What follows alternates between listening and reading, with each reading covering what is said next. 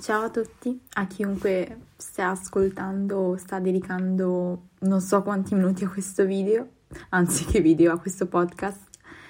Um, in realtà non era previsto che lo facessi uno, ma sentivo il bisogno di, di parlare, di esprimere la mia opinione e, e riesco a farlo solo in questo modo, senza storie su Instagram, senza post su Instagram, perché proprio... Um, mi viene più spontaneo parlarne così a ruota libera. In realtà quello che, mm, diciamo, il macro tema di oggi, di questo podcast, anzitutto volevo ringraziare chiunque stia davvero ascoltando questo podcast, è appunto una discussione su, sullo sport. Lo sport che spesso è stato visto e viene visto da chi non è appassionato come un mm, un'ossessione, un qualcosa di cui uno è malato. O meglio, più che sport, proprio la palestra in sé. In realtà mm, ci tengo anzitutto a fare una precisazione, ovvero che mm, affermare che una persona è malata perché si allena, che è malata perché mangia sano, è proprio un'offesa un'offesa per chi come me ha sofferto di disturbi alimentari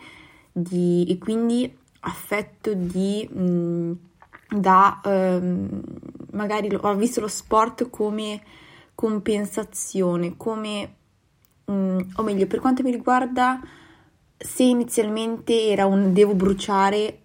successivamente è stato un non so cosa fare so che quello mi fa, tra virgolette, stare bene, allora lo faccio in continuazione, ma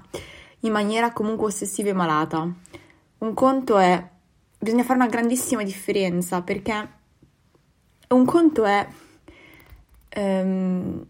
andare in palestra tutti i giorni perché si ha voglia, si ha un obiettivo. Un conto è andare in palestra mh, mm, perché si deve, perché se no si sta male, perché come quando uno, il mio rapporto meglio all'inizio è stato un devo farlo, non so perché ma devo farlo, quello è malato. Malato è camminare per casa o eh, uscire in continuazione e macinare chilometri senza uno scopo preciso. Non è andare in palestra tutti i giorni o tenere un NIT mh, mm, alto. Essere malati avere una, un disturbo alimentare è avere paura di un cibo. Chi è solo appassionato o chi ha un obiettivo semplicemente sceglie di non mangiare quel cibo, ma non va in crisi, non entra in crisi perché mm, non può mangiare quello che ha deciso. Solitamente mm, magari si porta il proprio cibo se è appassionato a tal punto, che poi sono scelte ehm, ma non entra in crisi se non lo fa. C'è una grandissima differenza tra la passione, tra l'avere un obiettivo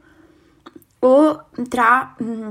chi è eh, mosso da dei disturbi, da comportamenti ossessivi, da comportamenti ancora ammalati. C'è una grandissima differenza e io ci tengo a, a, a dirlo perché trovo proprio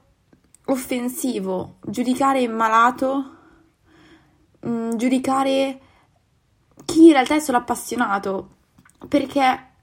è come se si riconducesse di nuovo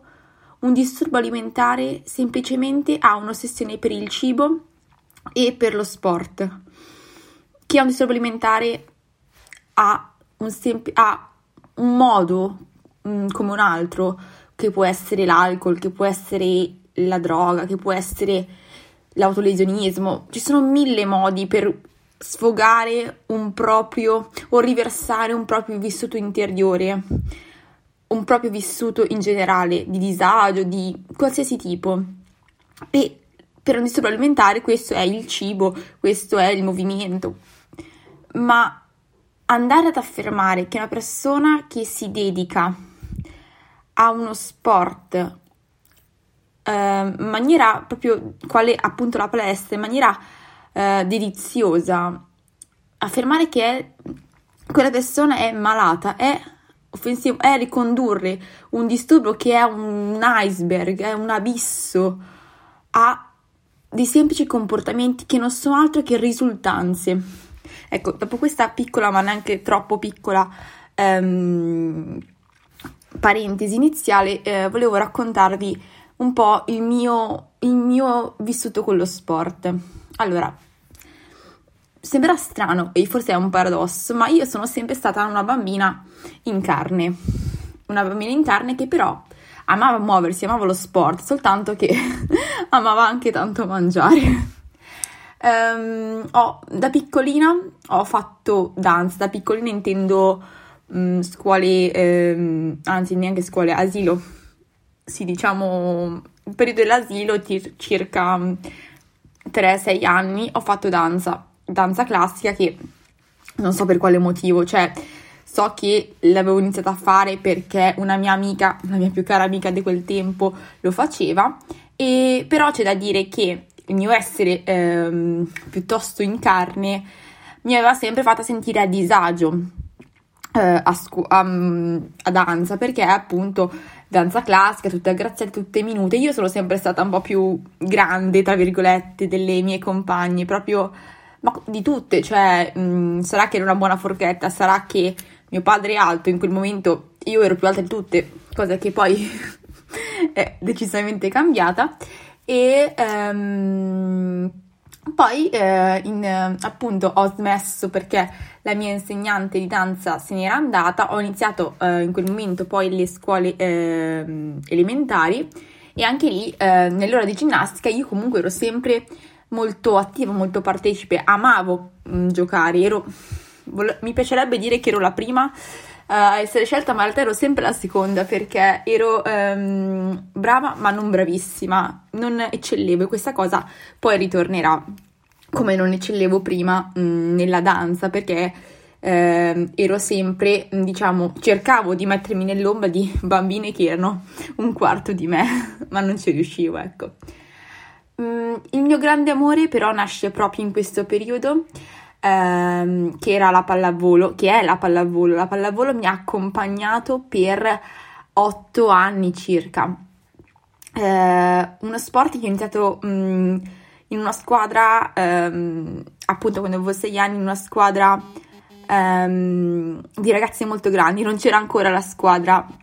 in cui ehm, diciamo per bambini della mia età. E quindi all'inizio era proprio un semplice gioco. Mi, mi ricordo che facevamo appunto tipo mh, mm,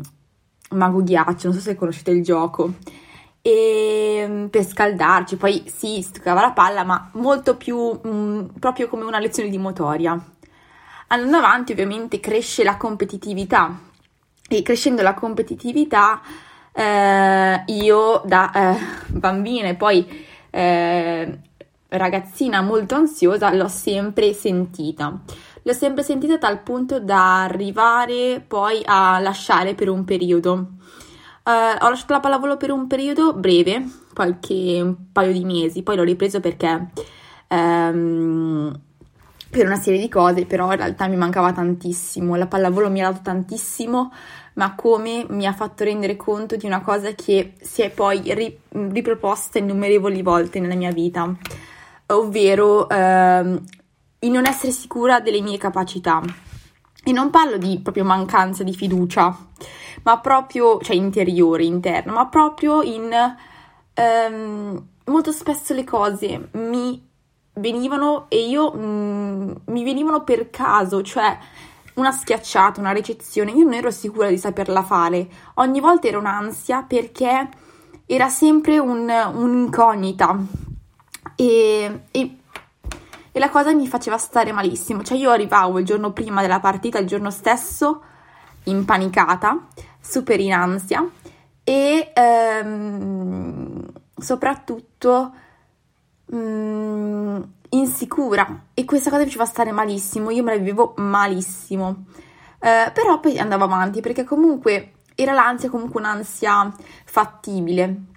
Eh, ciò che poi dopo è andato a peggiorare la situazione è stata l'insorgere eh, del mio DCA. Mm, questo, il mio disturbo alimentare mi ha eh, totalmente ehm, distrutto a livello mentale oltre che fisico e eh, mi ha portato necessariamente a lasciare la pallavolo, ehm, cosa che io ho lasciato non perché mi era stato imposto, ma perché non, non riuscivo, non riuscivo più ovviamente non riuscivo a saltare, non riuscivo, mi sentivo inadatta, inadeguata, non vedevo l'ora che finissero gli allenamenti. Ho lasciato e mm,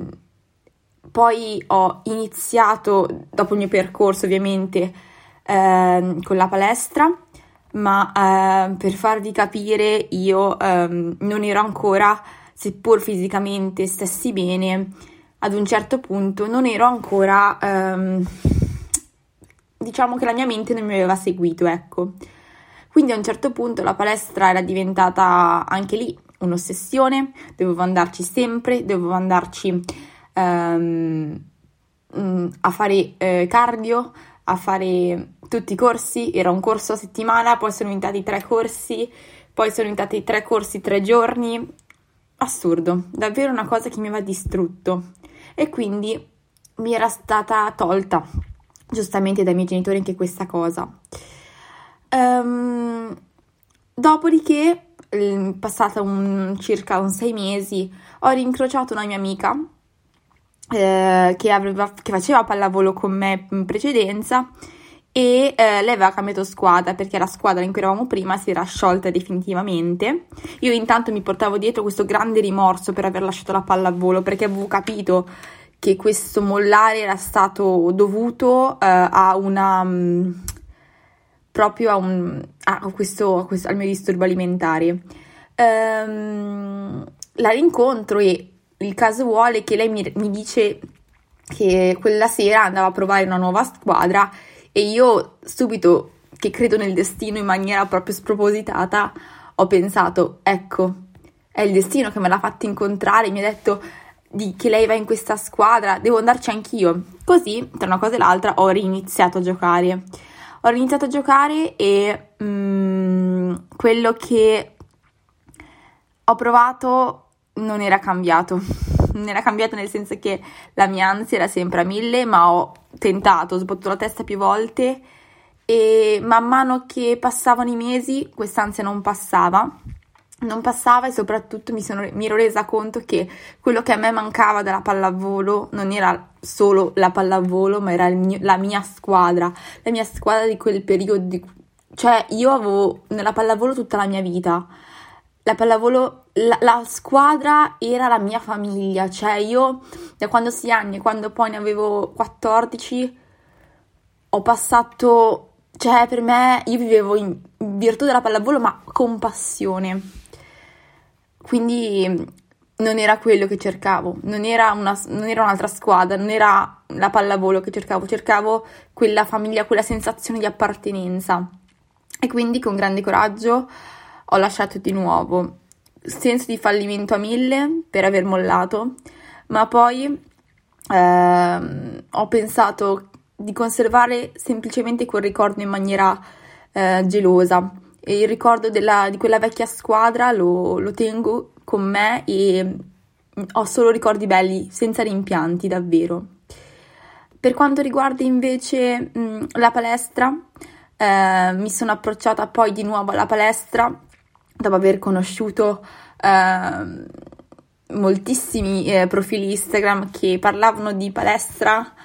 in maniera totalmente diversa, in palestra non cardio basta per le donne e sollevamento peso per gli uomini, ma una palestra paritaria, possiamo dirlo, che se ho visto uomini fare passare il risultato birulane come ho visto donne